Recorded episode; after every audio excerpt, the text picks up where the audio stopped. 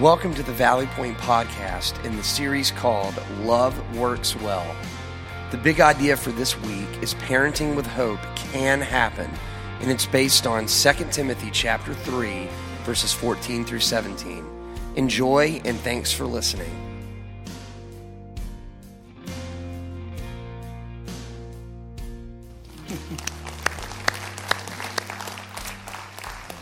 Welcome to Valley Point Church, and happy Mother's Day. It is certainly great to see everybody here, and I, too, want to just take some time and say to all the moms in the room, I hope that you are, and that you will continue to have just a fantastic day. So I don't get the chance to be with my mom today. She lives outside of Chicago, Illinois, and we don't often get to celebrate the day together because of our distance, but I wanted to send her a greeting, and so here's what I want to do. I want to actually take a picture on my phone with you in the background, and I want you to smile and wave and make it look like you're having a good time. Otherwise, she'll think that I'm boring you to death. All right, so can you help me out a bit? Will you do that? All right, I'm going to do it anyway, so at least just pretend like you're having fun. Okay, here we go. Everybody wave. There you go. Good job. All right, this section over here, let me get you. You don't look like you're having fun over there. Help me out. All right, here we go one more time. All right, let me come over here because I don't want, you know, I don't want you guys to miss out. I want my mom to see who you are way over there. All right, look alive. Pretend like you're having fun. All right, thank you so much. I'll send that to my mom, and I think that's something she'll really enjoy. My mom's a wonderful person, and moms in the room, I want you to know that you are valued and appreciated. And again, I just want to say happy Mother's Day to you. And I think as we walk through our experience here, you're going to have a good time, and you will hopefully walk away pretty encouraged. We're in this series right now called Love Works Well. And what we're basically saying is that in our relationships, at home, at work, at school, love can work. Actually, love can work well. That doesn't mean that everything is perfect, like pansies, petunias, and cake pops, right? Because it's not that. But if you throw in a huge dose of love to any relationship, even those that are tough, especially those that are tough, I believe with everything inside of me that love can work well. And so as we've been walking through this series, we've been defining love this way. It's choosing to give someone your time and friendship no matter what. Will you say that with me? Choosing to give someone your time and friendship no matter what. One more time. Choosing to give someone your time and friendship no matter what. And I think parenting gives us an amazing opportunity to often do that kind of a thing. Today is Mother's Day. It's also a child dedication day. And so I want to zero in on parents and just talk to you for a bit this morning. And in talking to you, I'm talking to myself as well. My wife, Tanya, and I have six kids. Here's actually a picture of my crew at a recent birthday for me. Aren't they cute? Yeah, yeah, let me tell you, parenting is tough, right? It's a very tough thing. And that is because these beautiful humans have their own minds and their own wants and their own likes and their dislikes, and they're very quick to communicate all of that. Sometimes I wish they were more like me. But actually, some of them are, and that's kind of annoying too, which makes me wonder if I'm the annoying one. Not so sure, but parenting is this road trip that has a lot of highs and a lot of lows. And so parenting through the years is really about managing these different highs that we experience, as well as the lows and kind of everything that happens in between. For those of you who are dedicating children today, it's one of those high days. It's a great day, and you should smile, and you should have a lot of fun with this day. You should be filled with joy because it's a high day. It just is. Maybe for some of you, you're walking through some firsts with your child. Maybe this is your first Mother's Day. That's an amazing thing. And again, I hope you have a fantastic day. Or maybe your child rolled over recently for the first time. That's always an amazing thing to watch, isn't it? Like, oh my goodness, look what they just did. And you gather everybody around and you take pictures and then they don't do it again for a really long time. But you wait and you watch and it's just a wonderful thing. Maybe you have a child who's taken some first steps recently. Or maybe they're in school for the first time or they're on their very first sports team. Or perhaps you've had your first child go into middle school, or your first child go into high school, or maybe you're about to have your first graduate. That's where we are right now, and I'm really excited about that. See, all of these firsts, they bring a lot of joy into your life that sometimes you wish you could just capture and you could bottle up and you could keep for a very long time. Those are the highs.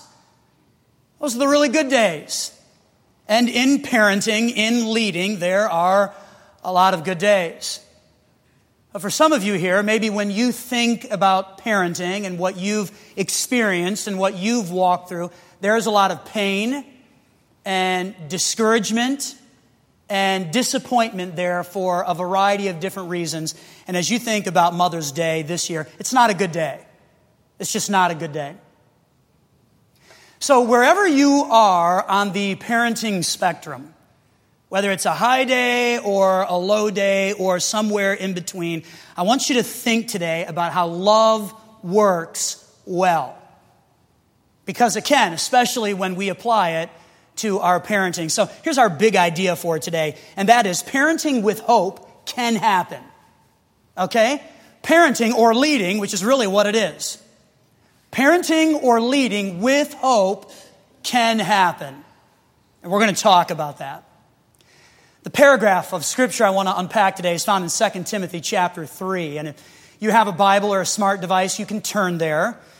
You can also scan the Q R codes in your program, and it'll bring up that scripture as well as some other notes. And these words will also be on the screen for you in just a moment. So we're going to be in Second Timothy chapter three. Now, before we read, I want to give you a little bit of background of what's happening in this particular paragraph. This is a book that's written to a guy named Timothy. And at the time of this writing, Timothy is in his thirties, and so he's not a child. He's not an old man, but he's, you know, somewhere in between. And the book is being written to him by a guy named Paul. That's the author. And he's writing to Timothy as a mentor. Paul is someone who is older than Timothy. He's got a lot of years of experience. And he's writing to Timothy, and he's saying, hey, look, there are some things that you need to think about. Like, you were raised in a really good environment, Timothy. And I don't want you to forget about that. You need to remember that as you move forward, because, Timothy, who you are today is a result of how you've been raised and what a few people have done in your life. So I want all of us to think about that. Our kids, our grandkids, or at least the families and the children that we influence will become who they will become as a result of the influencers in their lives. And so we've got a great opportunity to kind of craft some of that. And that's what Paul is sharing with Timothy here. So Second Timothy chapter three, verse fourteen, it says this, "But you, Timothy, must remain faithful to the things you have been taught. You know they are true." I mean, you just know it, Timothy. "For you know you can trust those who taught you." Now, this is a direct challenge here for Timothy to remember what he had been taught in his younger years. And the idea of the language here is that Timothy was actually indebted to a few people who taught him these things. So Paul starts this out and says, Timothy, do not forget. You actually owe a debt to these individuals. So who are the individuals who taught Timothy? Well, moms and grandmothers, you're going to be super encouraged with this, because that's who taught Timothy. A guy who's in Scripture. A guy who God used in a remarkable way to help establish the early church, right? He was taught deep spiritual things by his mom and his grandmother. So if you actually go back to chapter one, this is what you discover. It says here, Verse five, I remember your genuine faith, Timothy, for you share the faith that first filled your grandmother Lois and your mother Eunice, and I know that same faith continues strong in you. So Lois and Eunice, great women who are lifted up here as those individuals who taught Timothy some deep spiritual truths. So moms and grandmothers and great-grandmothers, you're a big deal, all right? A big deal in shaping your kids, and specifically in shaping them spiritually. A big deal. Now, how do we know that they did a good job? Well, if you go back to chapter three and verse fifteen, it says, you have been taught the Holy Scriptures, or the sacred writings, from childhood, which literally means from infancy, which is a great picture here. Because Lois and Eunice, from the time that Timothy was just a little baby, they were inserting Scripture into him, reading it to him, explaining it to him. And that's the beauty of a child dedication ceremony. We get the chance to kind of ring that bell a little bit and say, even as infants, right? We need to be getting the Holy Scriptures, the sacred writings into our kids. And they did that from the time that Timothy was an infant. And they, meaning the Scriptures, have given you the wisdom to receive the salvation that comes by trusting in Christ Jesus. In other words, what they taught you, Timothy, prepared you for the day where you would trust in Jesus alone on your own. So this is why Timothy, in, in being written to here by Paul, Paul says to him, look, you have this debt that you owe because your mother and your grandmother did an absolutely fantastic job of preparing you for the day where you would trust in Jesus alone to save you. You owe that to them. They were amazing. Let me get a transition here in verse sixteen, because what they did was valuable, but what they did it with was even more valuable. Verse sixteen, all Scripture is inspired by God, which means it was breathed out by God himself. So this is more than just good sayings or wise thoughts. God himself actually breathed out what we hold in our hands. And that is what Lois and Eunice used as they were teaching Timothy. So it's inspired by God, and it is useful to teach us what is true and to make us realize what is wrong in our lives. It corrects us when we are wrong and teaches us to do what is right. In other words, God's words are very useful, very useful. Verse seventeen, God uses it to prepare and equip his people, and this would include our kids, to do every good work. Now, isn't that what we want for our kids and our grandkids? Don't we want them to be prepared to do every kind of good work? I think we do. I think we're in agreement with that. And the Holy Scriptures, the sacred writings, the words of God that were breathed out by him, have the ability to prepare our children to do every kind of good work.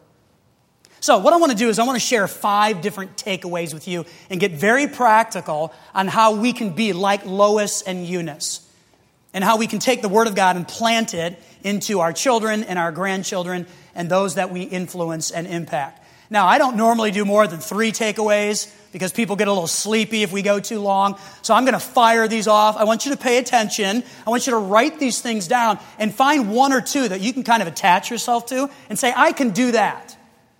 As a mom, as a dad, I can do that. As a grandparent, I can do that.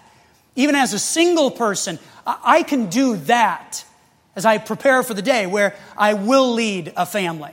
So I want everybody to be thinking about one or two takeaways that you can kind of grab hold of and walk away with in just a few moments. Because as a church, we made a commitment. We said this morning, we're going to dedicate ourselves to do everything we can to live lives committed to Jesus so that these kids will see in us the example of Christ. And I was looking, every single one of you said we will. So you're on the hook for this, all right? Takeaway number one. First of all, choose to deepen your friendship with God. And this is something every single person can do in here, whether you're a parent or not. You can choose to deepen your own friendship with God.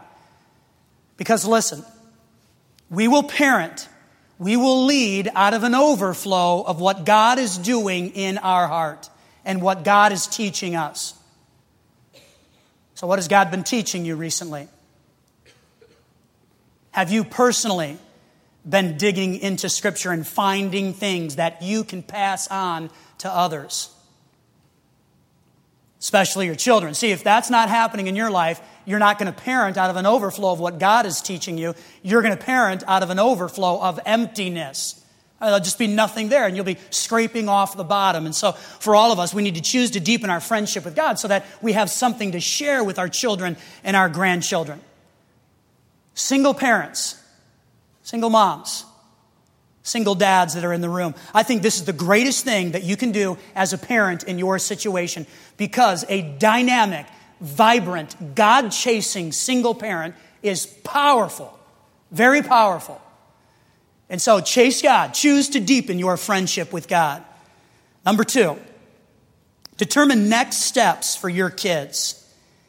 And the idea there is that you're thinking about next steps spiritually for them. So let me ask you this. As you think about your children, your grandchildren, do you have next steps mapped out in your mind for them spiritually? Like, here's what needs to happen for them next. Or here's what I would love to see happen in their lives.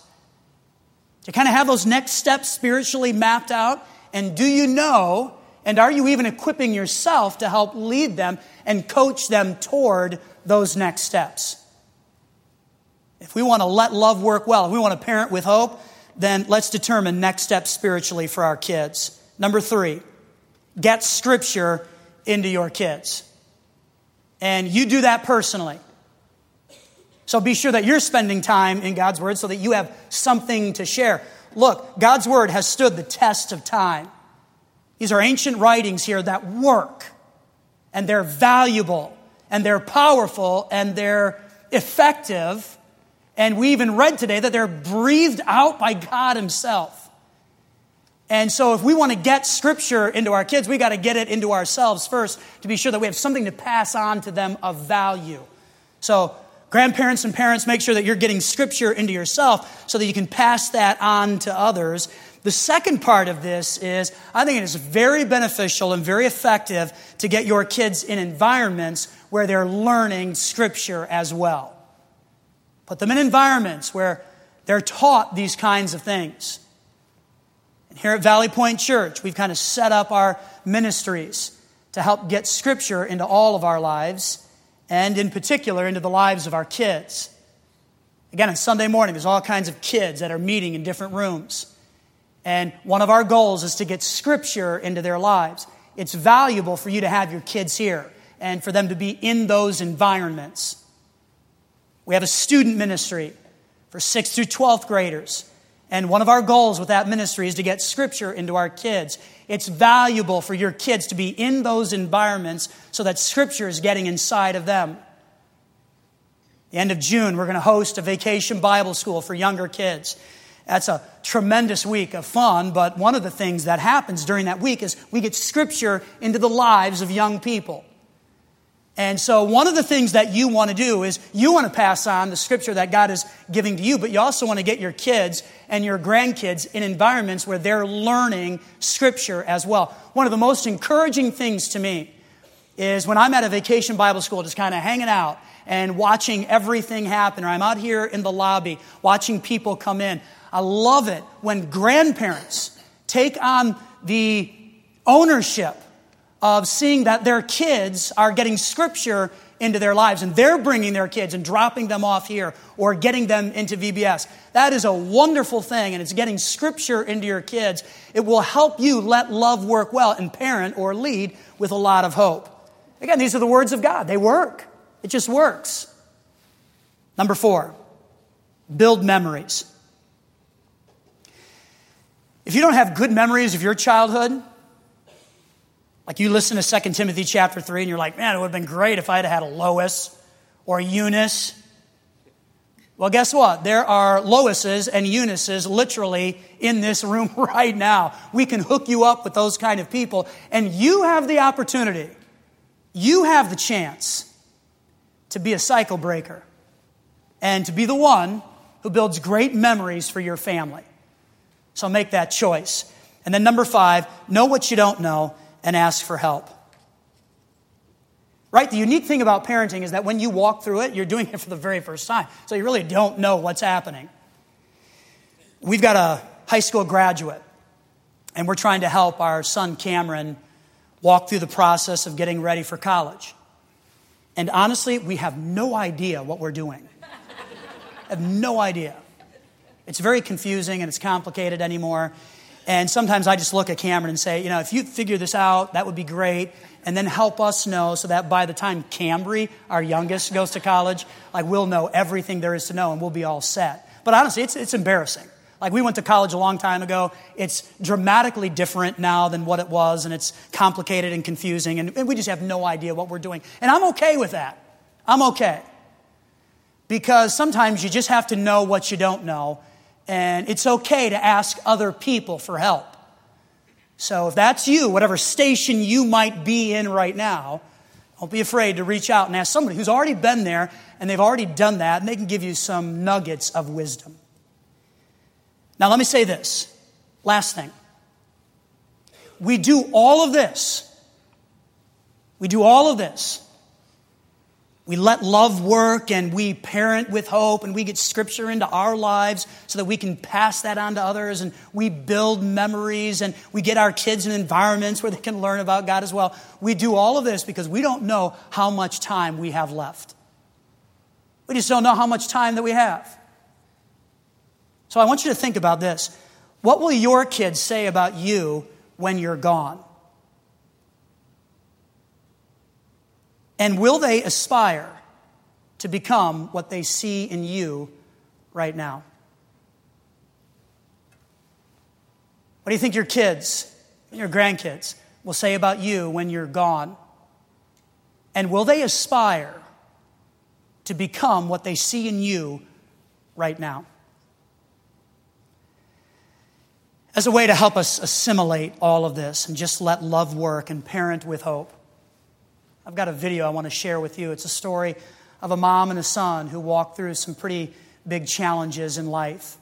And then after that, we've got a special song to share with you. So let's watch this together. Well, thanks for listening. We'd also love to have you join us on any Sunday morning at the Garnet Valley Middle School at nine fifteen or eleven a.m.